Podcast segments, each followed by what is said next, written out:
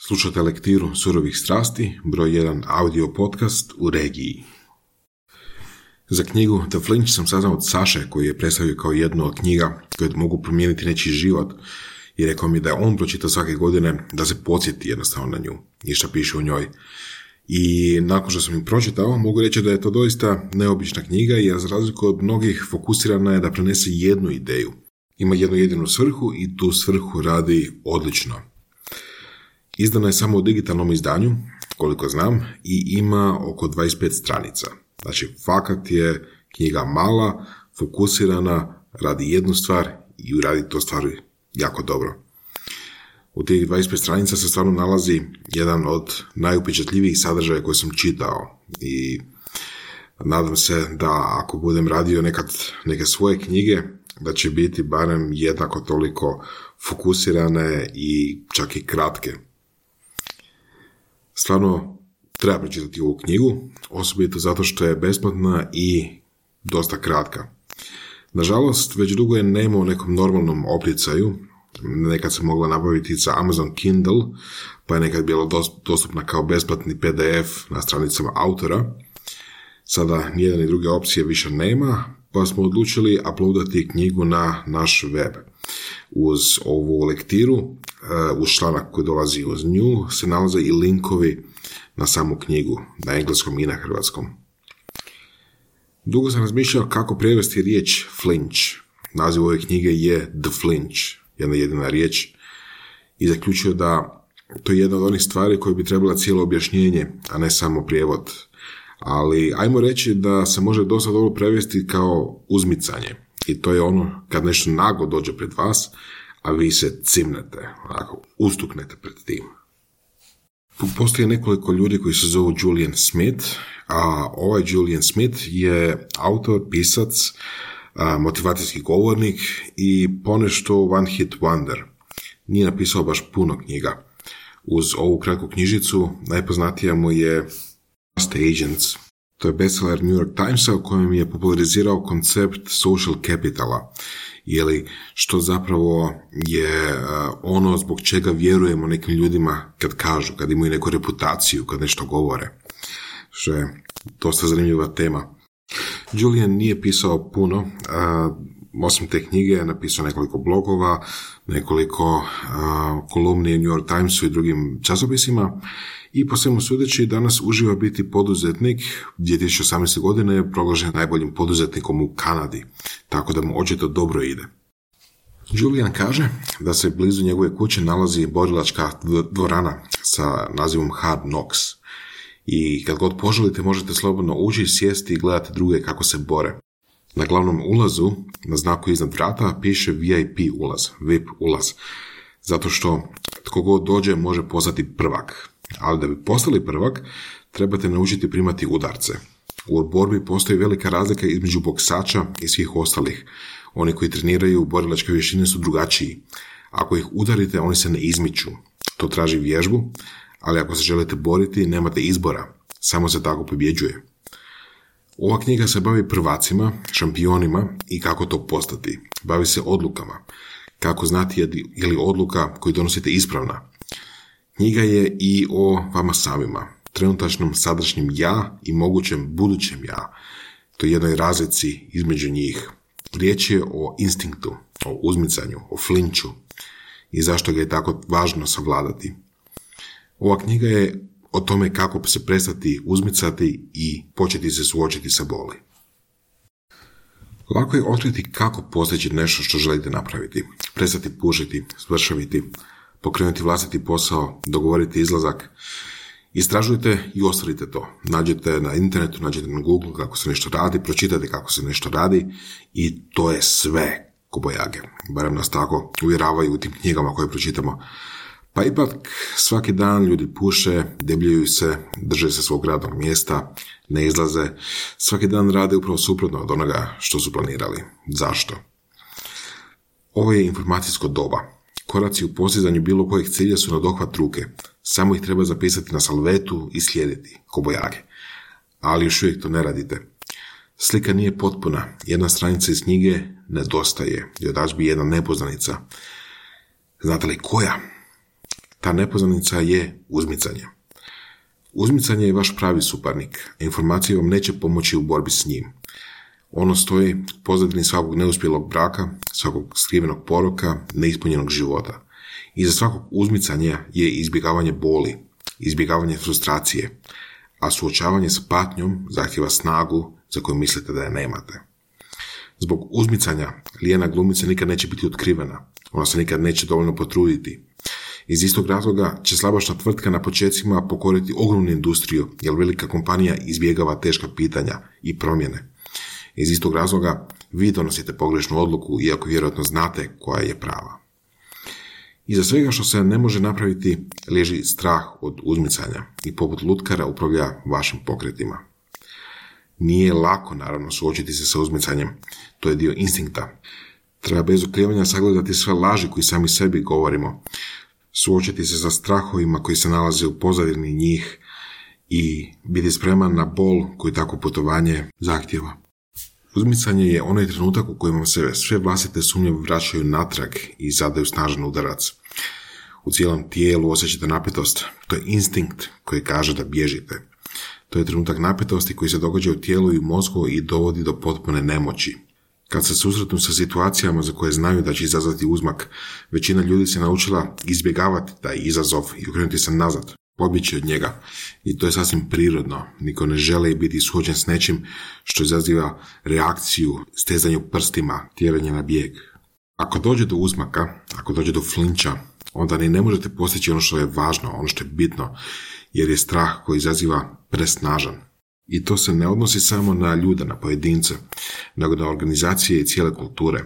Javlja se strah od određenih postupaka, od određenog tipa ljudi, možda rasizam, ksenofobija, strah od novih tehnologija ili vanjskih utjecaja.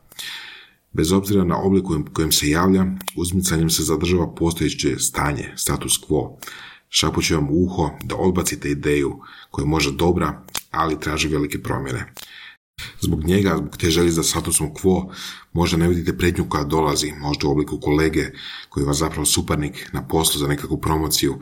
Zbog toga većina filmova je danas remake starih filmova. Zbog toga većina uspješnih knjiga su nastavci postojećih knjiga. Možda se sakriva u obliku tvrdoglavog šefa ili skeptičnog izdavača ili opreznog prijatelja.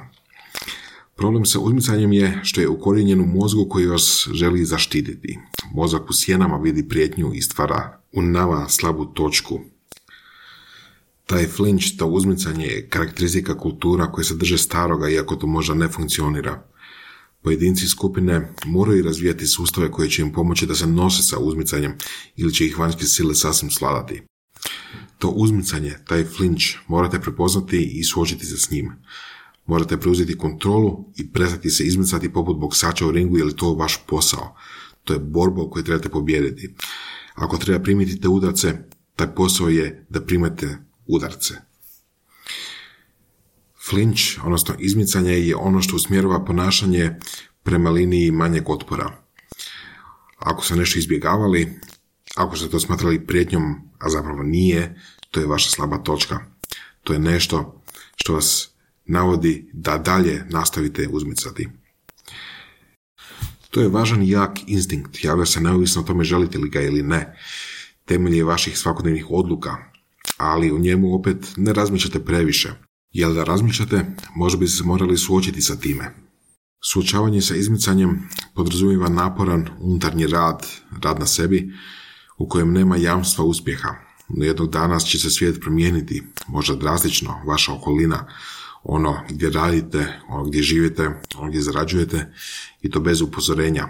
Tog dana možda nećete biti spremni ako se nikad prije niste suočili sa uzmicanjem i pobjedili ga. Pobjedite uzmicanje danas i budući ja ću vam biti zahvalan. Uzmicanje, odnosno pobjeda nad uzmicanjem je kao tajni prolaz. Zbog njega ljudi budu dobri trgovci, a drugi ne. Dobri trgovci u drugima prepoznaju uzmicanje. Zbog toga neko može dati otkaz, a neko ne. Neko možda vidi uzmicanje u sebi i pobjedi ga, a neko ne i ide linijom manjeg otpora i nastavlja status quo kao i prije. Zbog uzmicanja ne radimo bitne stvari i ne donosimo bitne odluke. Zbog toga ne živite onako kako želite.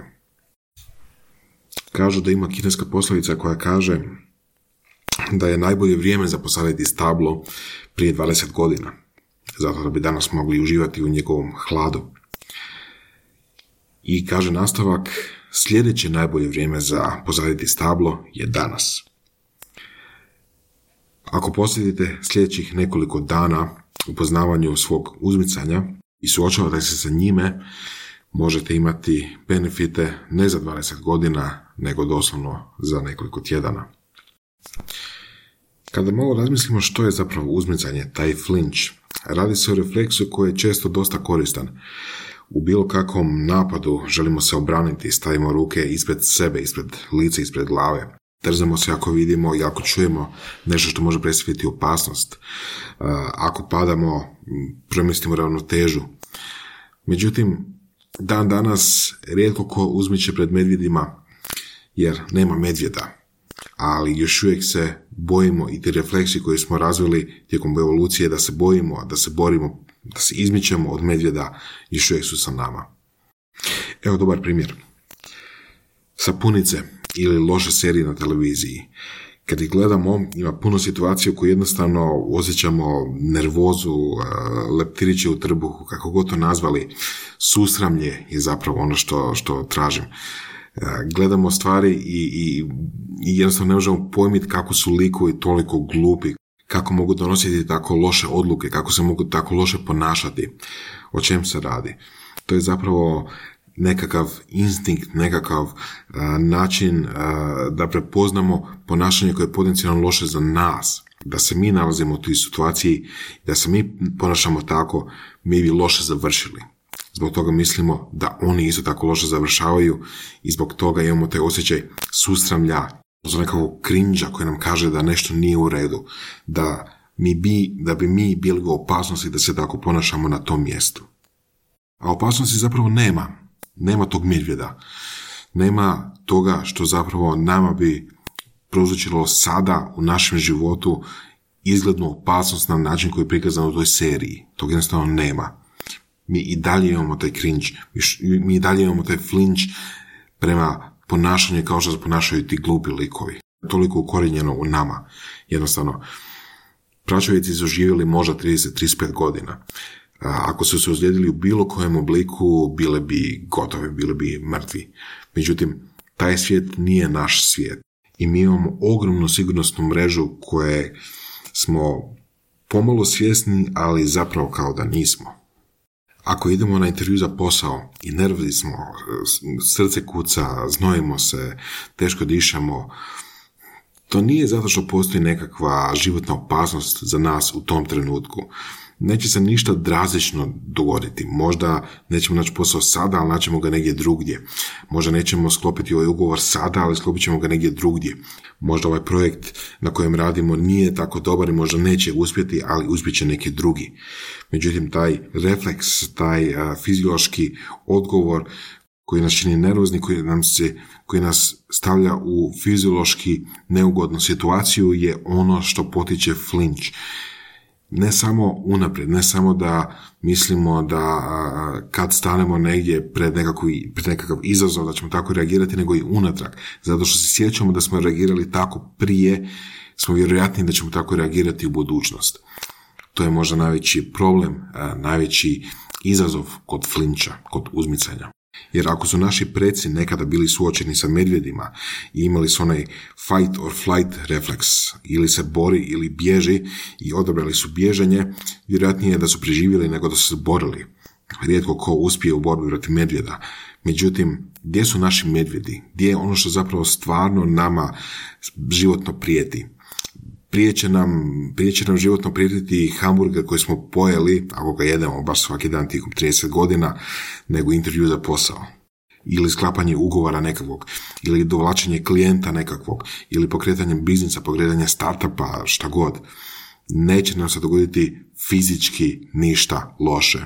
A opet imamo flinch, imamo reakciju, sjećamo se prijašnjih reakcija i predviđamo loše stvari kojih nema.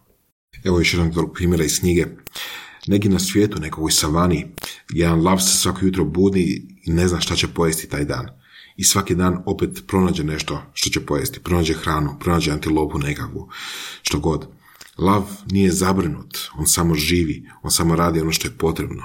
A s druge strane, u zološkom vrtu živi lav koji uz kavezu svaki dan, koji sjedi i čeka čuvara, čeka da mu čuvar baci hranu. Taj lav je komotan, taj lav postaje opušten, ali ni on nije zabrinut, jer i on na kraju dobije hranu. Možemo reći, ok, i onaj lav i ovaj lav su životinje. Međutim, samo jedan od njih je kralj životinja. Razlika je u izboru, razlika je u tome što prvi lav se svaki dan suočava sa time da ide, da lovi, da svoju energiju ulaže u ono što ga čini živim, ono što ga ispunjava. Drugi lav svoju energiju, ne znam, troši na spavanje. I možemo sad pričati zašto je to tako. Možemo gledati, ok, nekad su djeca bila puno izloženija opasnostima. Nekad su se djeca igrala na igralištima koje su samo po sebi bila opasna po današnjim standardima i opet sve je bilo dobro. Danas na igralište možda vidimo djecu koja još uvijek imaju taj nekakav instinktivan način igranja, upoznavanja svijeta. Idu, isprobavaju, zanima ih kako stvari funkcioniraju. nisu iskvarena uzmicanjem. Oni djeluju, iskušavaju vlastitu okolinu i zaustavljaju se onda kad počne boljeti. Padnu, dignu se, nastave. Ožiljci su medalje, ožiljci su uspomene, a ne deformacije koje treba skrivati. oni koriste tu igru, oni koriste tu opasnost, oni koriste te svoje ožiljke kako bi narasli i postali svjesni i okoline i samih sebe. Ta djeca, ali ne samo djeca, većina nas do puno, puno godina u starosti misle da mogu sve. U principu i možemo. Ali društvo, počevši već od roditelja, nas uči, uči nas pouke koje su oni sami naučili, ali možda ne direktno, nego od svojih roditelja, od svojih e, kolega i, i, i opet dođemo od toga da strahovi koji se dogode, koji, se, koji kolaju društvom, nisu možda realni već godinama ili desetljećima, ali se stalno ponavljaju. Ako radite sve kao vaši roditelji, nikada nećete otkriti istinu da li je to dobro ili nije. Nikad nećete otkriti rub tog ponašanja, rub iskustva. Nikad nećete doći do lekcija koje su vam možda potrebne. Okanite se učenja iz druge ruke. Ono ne ostavlja ožiljke, ne učite zapravo na njemu. Ne pruža vam osnovno razumijevanje koje se nalazi u tijelo i u mozgu. Kada takvo učenje završi, učenje iz knjiga, kada knjiga bude gotova, kada ovo prepričavanje knjige bude gotova, ova, ova lektira kad bude gotova, kad video call bude gotov, webinar kad bude gotov, kad YouTube predavanje bude gotovo, to je učenje iz druge ruke. Njegov prolazak ne ostavlja trag, ne fizički, ne može se razlikovati od, od, od sna. Neposredno znanje je organsko, ono je ponekad bolno, ali je nužno. Ono se koristi svjesnim i nesvjesnim dijelovima mozga da se lekcija nauči. Koristi se svim osjetilima. Kada padnete, ne padne samo jedan dio tijela, padne cijelo tijelo, uključi se cijeli motorički sustav, uključi se mozak, uključi se ruke, oči, svi osjeti. To je nešto što ne možete naučiti iz knjiga. Knjige kao što je ova, lektire kao što je ova, su dobre naravno. Međutim, one su prvi kamenčić prema tome da radite svoje vlastita iskustva, da radite svoje vlastite stvari koje ne možete jednostavno čitanjem doći. Da, da, treba znanja, treba, treba znati kako nešto napraviti. Teško da će neko pokrenuti uspješnu firmu iz nule, iako ljudi jesu to radili jako dugo, jako puno, jako često. Najčešće su čak oni koji su pokretali firme bili toliko um, neopterećeni što to zapravo znači da su jednostavno entuzijazmom, jednostavno trudom posegli da, da, da ta firma, da taj projekt bude uspješan, a ne time što su naučili iz knjige kako ta firma ili kako taj projekt treba biti uspješan. I možda nije uspjelo prvi put, možda nije uspjelo drugi put, ali uspjelo je. Čak i ako ne uspije, ti ožiljci su uspomene za dobro provedeno, korisno provedeno vrijeme u životu. To je ono kad kažemo budite kod djeca. Istražujte svijet rukama, nogama, prstima. Djeca spontano počinju svoj život na taj način. Zbog, njega, zbog, zbog tog načina doživljavanja njegov svijet stalno raste. Pronalaze prepreke, preskaču ih i postaju jača. Granice koje su im postavljene od drugih ljudi nisu njihove granice. Ona moraju, ali zapravo svi mi moramo naći svoje vlastite granice, ako ih ima, gdje su i kakve su. Možda budemo iznenađeni i možda vidimo da ih zapravo nema. Kažemo da život mijenja ljude, da ih čeliči što više.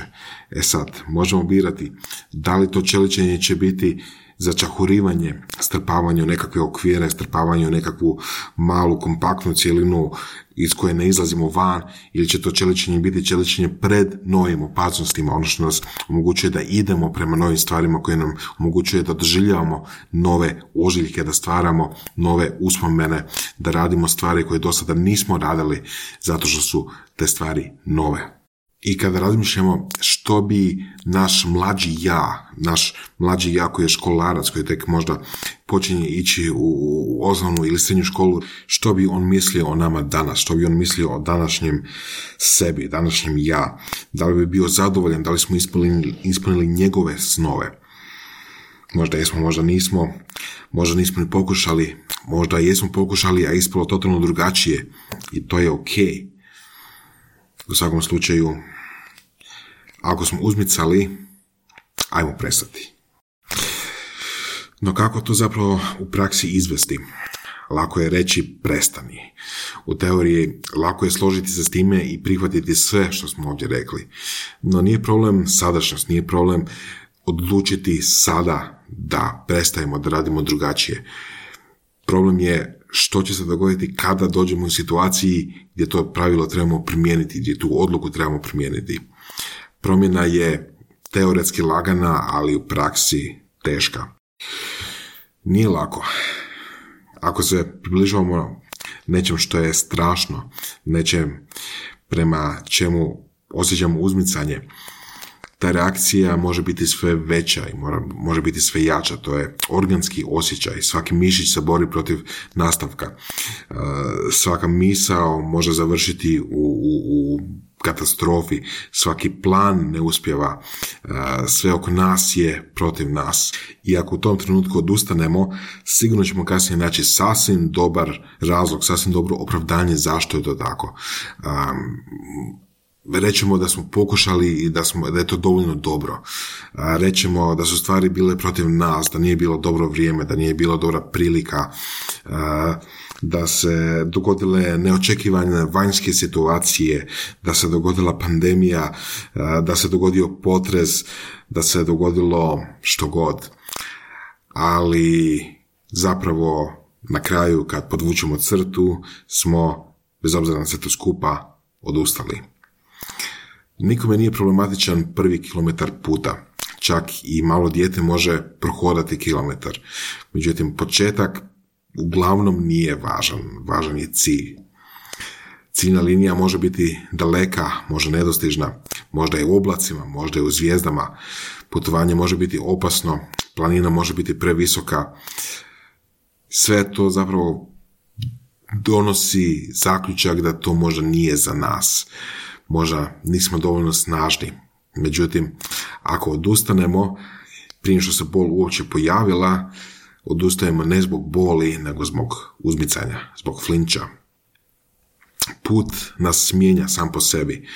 Ako pređemo taj prvi kilometar, drugi možda neće biti tako loš zbog toga što smo se mi u međuvremenu promijenili na tom putu. Mozak će postati plastičniji, vidjet ćemo nove opcije koje prije nismo vidjeli. I ako odustanemo na početku, prije što se uopće pojavila prva opasnost, prva bol, to pogotovo znači da smo failali. Da. Evo nekoliko vježbi, evo prve od nekoliko vježbi za testiranje granica, za testiranje kako se ponašamo pred flinčem, pred uzmicanjem. Ako se kod kuće ili kad dođete kući, nađete si pet minuta vremena, Otiđite u kupovnicu, otiđite do tuša i upalite hladnu vodu. Pričekajte sekundu ili dvije ili, ili minutu ili koliko god treba i onda probajte vodu, probajte temperaturu vode da je doista hladna kao što mislite da je. I kad ste se baš uvjerili, ako dobrano uvjerili da je voda hladna, odite po tuš. I to, taj osjećaj, taj osjećaj da prije što ste došli po tuš, već ste nervozni, već uh, zamišljate šta će se loše dogoditi kad uđete po tuš, taj osjećaj je flinch. Predviđate uzmicanje koje se još nije dogodilo. Već ste nemirni zbog nečega što se još nije dogodilo, što vas definitivno neće ubiti, neće vas nikako oštetiti. Nemirni se zbog nečega što zapravo ne boli. I što onda? Pa evo, uđite po tuš. Ozbiljno, znači ovo je vježba, ovo je jedna od nekoliko vježba unutar ove knjige. Uđite u tuš nakon što, se, što ste se uvjerili koliko je voda hladna. I onda promatrajte sebe. Što je bilo, što se dogodilo, kako ste reagirali. Hladna voda je došla i prošla. I ništa nije dogodilo. To je osjećaj pobjeđivanja flinča, to je osjećaj pobjeđivanja uzmaka. I ako to zapravo niste napravili, ako ovu zadaću niste napravili, ako niste danas već otišli po taj hladan tuš, bez obzira na razlog, budimo iskreni, uzmićete, flinčate. Ova vježba nema fizičkih niti psihičkih posljedica. Ako je ne želite napraviti, zašto je ne želite napraviti? Jel glupa? Jel bezmislena vježba? Kako znate ako niste probali? Zašto flinčate pred njom? Jednostavna je, moguća je, ostvariva je, ali je neobična. Da li ste vi od onih ljudi kojima je život kao hodnik? Uvijek se zna gdje idete. Možda ste bili prvo u školi, možda ste bili odlikaš, možda ste otišli na faks, možda ste bili dobri, možda ste našli posao poslije faksa, možda ste postali menadžeri na tom poslu, možda ste otišli e, živjeti u elitni kvart. Sve je to nekakav skripta, sve je to nekakav put, nekakav hodnik kojim jednostavno hodate i taj hodnik su izgradili drugi. Je to stvarno vi? hodnici vode od kreveta prema stolu za doručak, prema autu, prema poslu i onda opet kući. Gledate televizor, večerate ići spavati. Imate odjeljak u koji svaki dan dolazite, vaš kubikal na poslu. Uvijek ručate na istom mjestu, doma ili na poslu. Gledate iste emisije poslije posla. Sviđa vam se ista hrana. Jeste probali, kad ste zadnji put probali neku neobičnu drugu hranu? Ili bi pojeli skakavce? Sve to samo znači da vas može zamijeniti mali, predvidljivi robot. Jednog dana, uskoro, možda i hoće. Izbjegavanje promjena, izbjegavanje suočavanja sa nečim novim, pretvaramo život u hodnik. Put kroz njega je dosadan. Iako imamo tako puno opcija, iako imamo tako puno mogućnosti za različitim stvarima, Možda smo zapali u hodniku sa uzmicanjem iza svakih vrata koje nismo otvorili. Ako nismo sposobni doživjeti iznenađenja, ako se nismo sposobni prepustiti iznenađenjima, samo idemo naprijed dok ne umremo, nije to neki život. To je život na autopilotu, to je život na aparatima. A što je alternativa?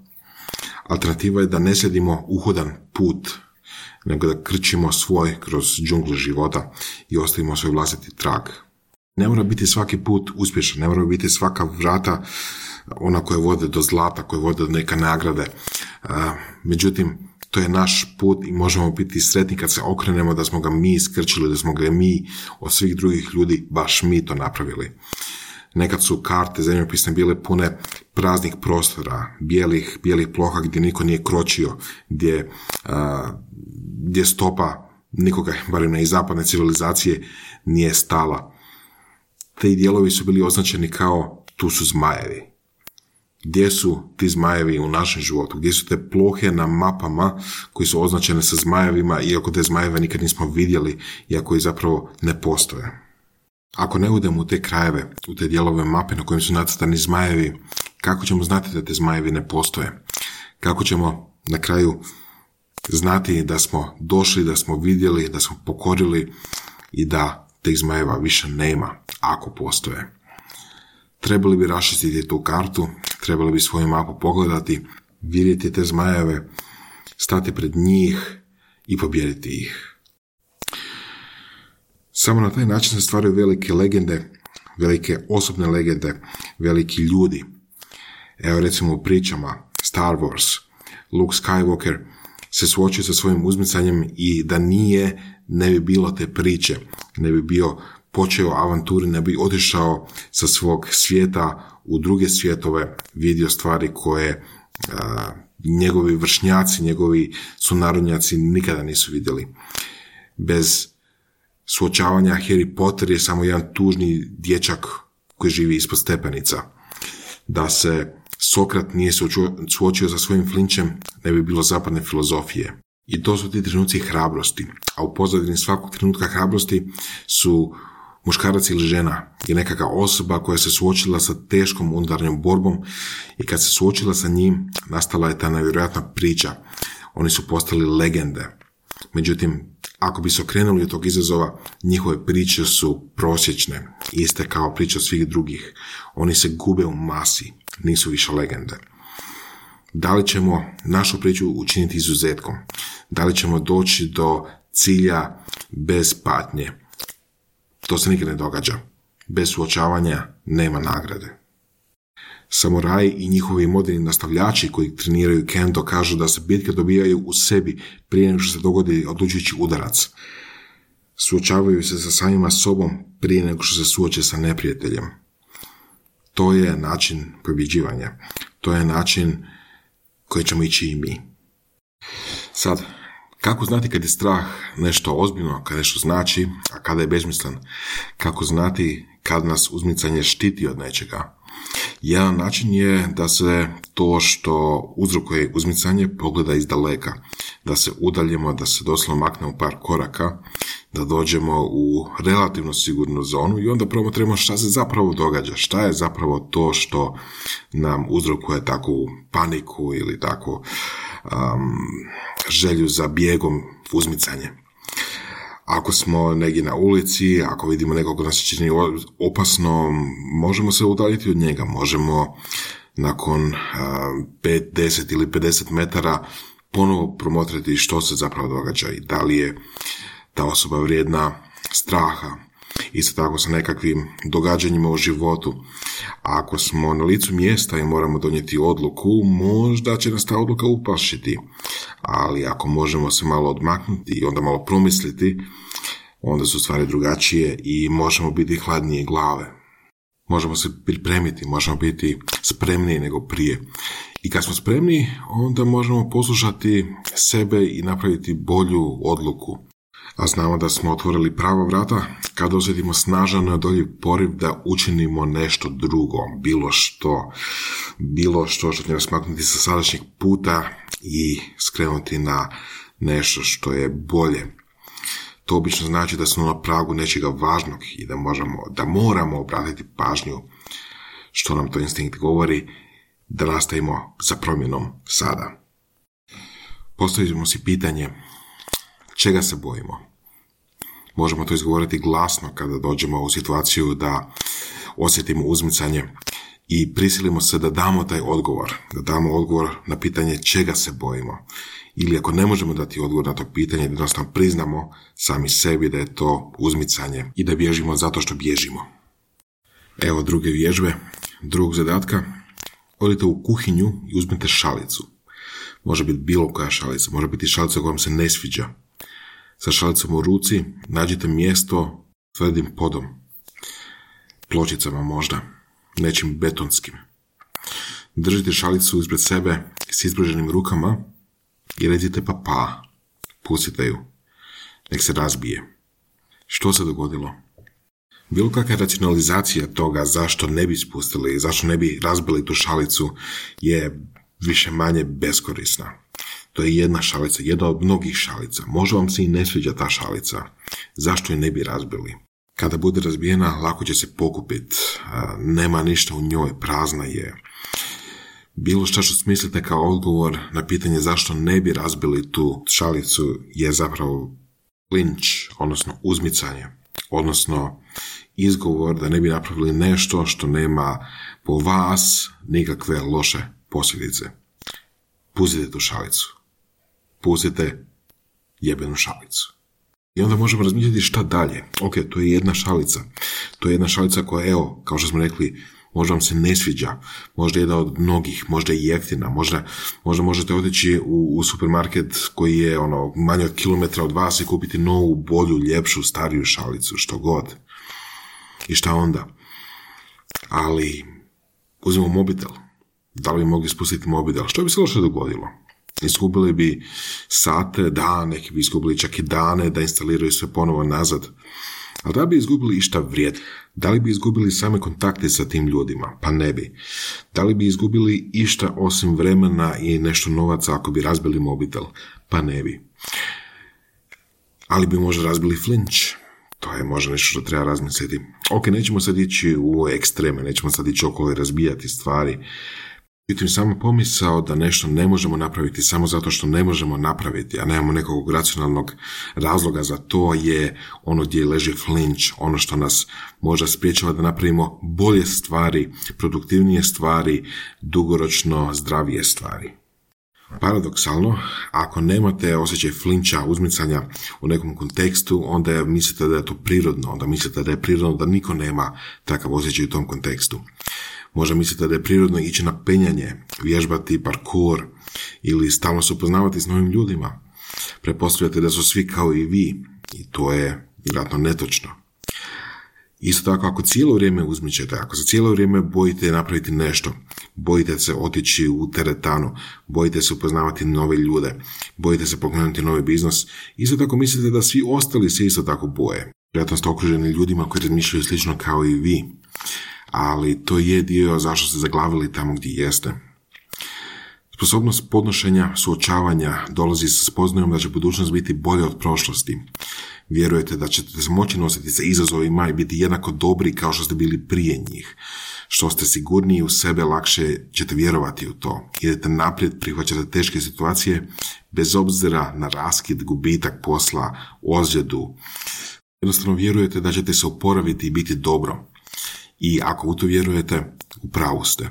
Ako nemate vjere, onda mislite da će svaka potencijalna prijetnja doći glave, da će sve biti katastrofa. I paradoksalno, opet ćete biti u pravu. To je ono kokoš ili jaje, odnosno u našem slučaju, da li je prvo dobro, da li je prvo potrebno imati vjeru u dobar ishod i onda tek napraviti neku akciju. No možemo biti sigurni samo jednu stvar, da samo jednu stranu te jednaže možemo kontrolirati. Ne možemo se natjerati da se osjećamo sigurno, ali možemo odlučiti djelovati. A ako donesemo dobru odluku, ako to dijelo, ako ta akcija ispadne dobro, ona će podići sam pouzdanje. S vremenom taj proces sam kontrolira i sam se zaokružuje, sam se potiče, sam se nagrađuje. Kao što djeca na igralištu izgrađuju samopouzdanje time da na penjalici ponekad i padnu, ali uspiju se sve više i više, tako je u ostatku života. U boksu protivnik prati obrazce i čeka da se uzmaknete i tada vam može napraviti najteži udarac. U agresivnim sportovima vrijedi da onaj koji uzmiće će se najčešće i najvjerojatnije ozlijediti. Oni koji se bave brskim biciklizmom kažu da će se najlakše ozlijediti onaj koji koči. Najbolje je voziti brzo. Sve je tako u životu. Snaga se očituje u najtežim trenucima i najbolje je osnažiti te slabe točke prije što vas pokose jer osobnost nije uklesana u kamenu. Možda se čini da nema ništa bolje jutarnje kave, ali to je samo navika. Nemojte je piti 30 dana i bit ćete dobro.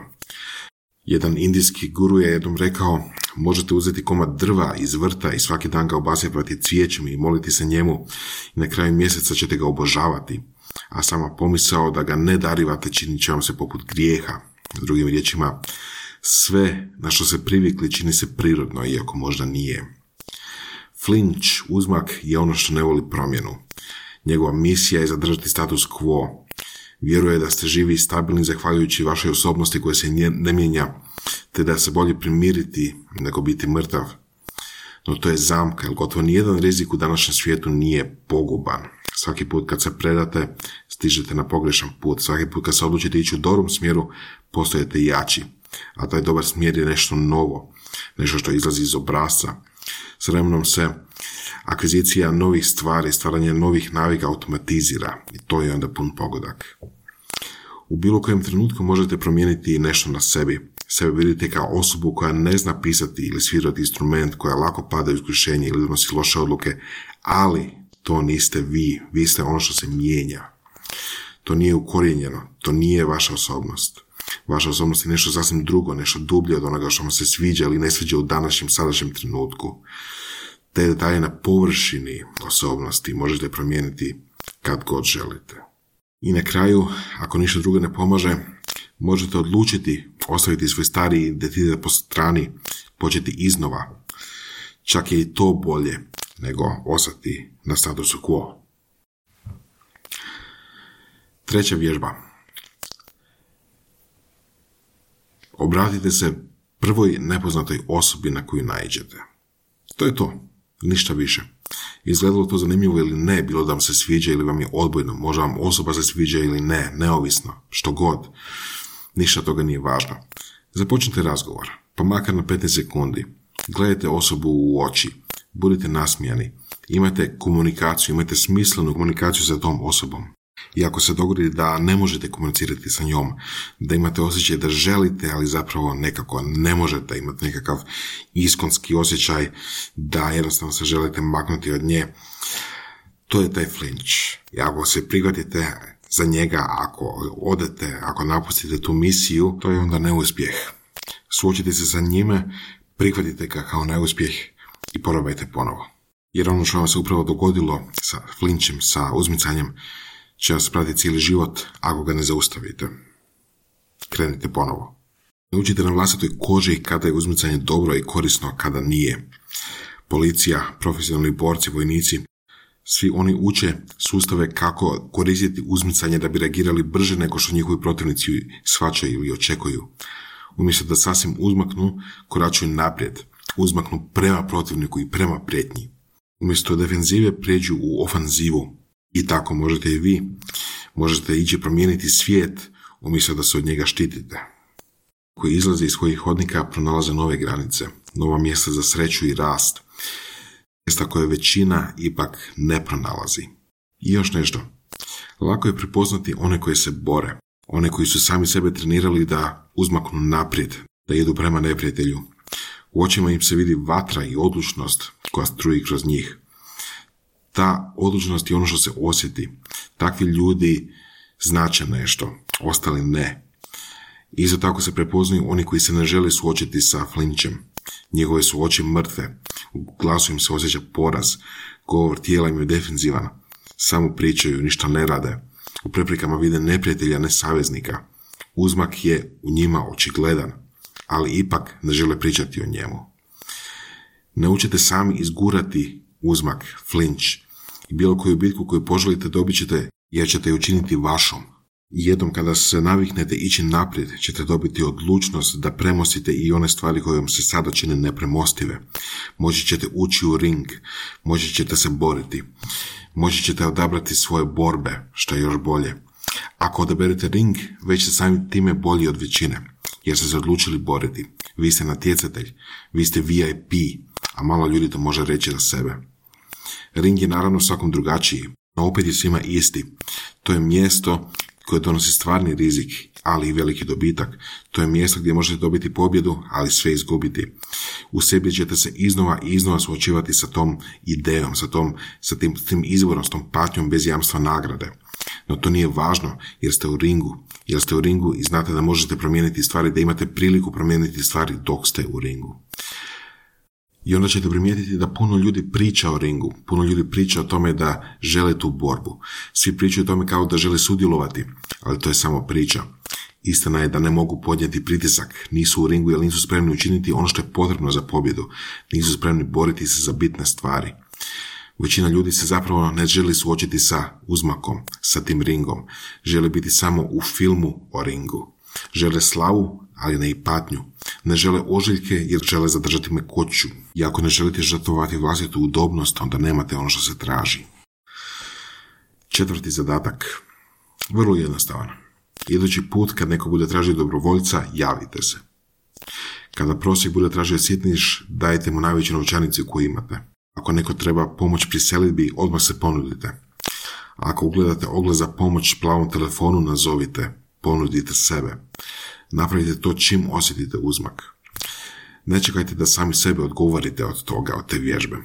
Već se sami znate odgovarati jako dobro. Umjesto toga djelujte prije što vam se unutarnji glas nadlada. Dovedite se u poziciju iz koje više nema povratka. Vaše staro ja bi odustalo na tom mjestu, ali umjesto toga zapalite most tako da više nema povlačenja. Zatvorite sve izlaze za nuždu, izađete iz hodnika i napravite ono što se od vas traži. Ne zato što je uspjeh osiguran, naravno da nije. Sigurno je da ćete doživjeti nekakav neuspjeh, odbijanje. Možda ćete nabasati na pogrešne ljude, na pogrešne putove. Prve ruke osjetiti poniženje. Ali znate šta? Preživit ćete. I možda ćete tada kad preživite postići svoje ciljeve. Jel, ako to ne napravite, ako ni ne pokušate, onda sigurno ih nećete postići. A ako nemate ideje što napraviti, evo nekoliko ideja. Prvo, Postavite sami sebi izazov i namjerno radite stvari koje će vas povrijediti. Trenirajte snagu volje. U teretani, meditaciji, u vježbama izdržljivosti, hladnim tušavima. Odaberite nešto zbog čega će vaš mozak vrištati da odete, da napustite, da uzmaknete. Naviknite se da dođete do cilja. Cilj je da shvatite da je bol nešto što se može preživjeti. Drugo, prisjetite se stvari koje lako zaboravljate. Poradite na postojećim odnosima sa ljudima. Proslavite rođendan na dan koji to nije.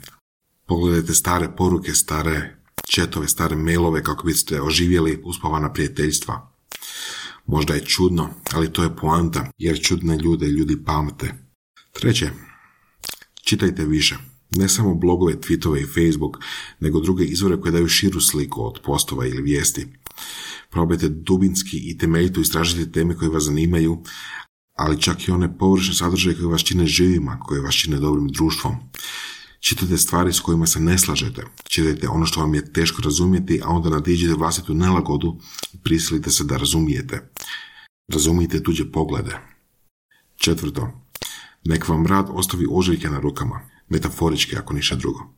Pokušajte razumjeti kako stvari u vašem svijetu funkcioniraju, kako funkcionira vaš auto, kako funkcionira vaš mobitel, kako funkcionira društvo u kojem ste, ili samo restoran ili vaša kuhinja. Uzgojite vlastitu hranu. Pokušajte razumjeti vlastitog ljubimca. Nađite nešto što vas radom čini čvrstima na zemlji. Peto. Isključite mobitel na nekoliko sati svakog dana. Možda će vam biti dosadno jer nemate što radite da čekate autobus, no baš u tim trenucima dosade na površinu izlaze misli koje vas plaše. Vikendom koristite stare, glupe mobitele kako ne bi provjeravali poruke. Možda ćete saznati da postoje više ljudi oko vas nego što mislite da postoje. Možda ćete naći zanimacije, možda ćete naći probleme za rješavati koje niste mislili da postoje. Šesto. Pronađite nove prijatelje koji će izazivati nalagodu u vama. Zbog toga što su napravili više od vas ili zbog toga što su napravili puno manje od vas. Upoznajte se sa majstorima tetoviranja, sa beskućnicima, sa milijunašima ili autorima bestsellera. Isto tako sa siromašnim umjetnicima koji stoje na ulici. Ugostite ih, ponudite im hranu, ostvarite smisleni kontakt. Sedmo, ponovno prigovarajte o svom poslu. Ako nešto postignete na poslu, hoće li vas poslodavac nagraditi, napraviti nešto za vas? Pitajte unaprijed i odlučite shodno odgovoru. Ako ne možete dobiti dozvolu da napravite nešto na poslu, napravite to i ispričajte se. Osmislite novi naziv radnog mjesta sami za sebe, a onda budite najbolji u njemu. Osmo. Počnite se odjevati kao da imate vrlo važan posao ili sastanak, kao da vam je ponovno 20 godina i mislite da ste najizgodnija osoba na svijetu. Šta biste promijenili? Kako bi se u tom slučaju promijenio odnos drugih ljudi prema vama? Nešto da zamislite se. Deveto. Zamislite da morate ostaviti nešto u nasljeđe, a svi na svijetu će vidjeti to što ste ostavili. Volontirajte. Stvorite nešto trajno, ono nešto što može postojati izvan vas, nešto zbog čega će drugi razmišljati i uzdisati i nadati se da budu kao vi. Budite potpora ljudima koji će biti zahvalni za to što ste napravili za njih. Odvojite dio svog vremena ili dio svog novca ili oboje za postizanje nečega trajnog. I deset napravite nešto nevjerojatno. Nešto što ste prije čitanja ove knjige sami mislili da ne možete napraviti. Napravite nešto zbog čega ćete preći preko neugodnosti, zbog čega ćete rasti kao osoba. Borite se sa flinčem, odnosno uzmicanjem gdje god ga primijetite. Učinite sve što je u vašoj moći da izađete kao pobjednici. I zadnji zadatak, peti, proslijedite ovu knjigu nekome drugome. Najbolje znate sami sebe. Najbolje poznajete vlastiti svijet. Znate sada da možete napredovati bez granica. Znate da ste osvajač, znate da možete biti pobjednik ako uđete u ring. Znate da možete izdržati sve ako idete prema cilju koji je dovoljno jak, koji je dovoljno važan. I vi ste u redu. Vi ste već samim time što ste pročitali ovu knjigu, samim time što ste napravili zadatke koji su u ovoj knjizi u boljem stanju, u boljoj poziciji nego drugi. I sada, kao što smo već prije rekli u pravilima, potrudite se da i drugi oko vas budu bolji. Nije važno kamo ćete dati ovu knjigu, nije važno kamo knjiga ide, ali vi je morate ostaviti osobno nekome. Zaboravite vlastiti strah od gubitka, od gubitka ove knjige. Već ste naučili ono što trebate znati. Knjiga je digitalna, uvijek će biti sa vama. Dajte nekom priliku da postane dobar kao vi. I to je to. To je gotovo cijela knjiga prepričana u ovoj lektiri. Knjiga je inspirirajuća, to je jedna od knjiga koja je bar meni vrhunski motivirajuća i doista bi se mogla čitati ponovo i ponovo, barem jednom godišnje. Knjiga je digitalna, linkovi na knjigu e, će biti postavljeni, ako ništa drugo stavit ćemo knjigu na naše servere, jer je više nema ni čak kod originalnog autora. Um, I slušamo se drugi put. Slušali ste lektiru podcasta Surove strasti, broj jedan audio podcast u regiji.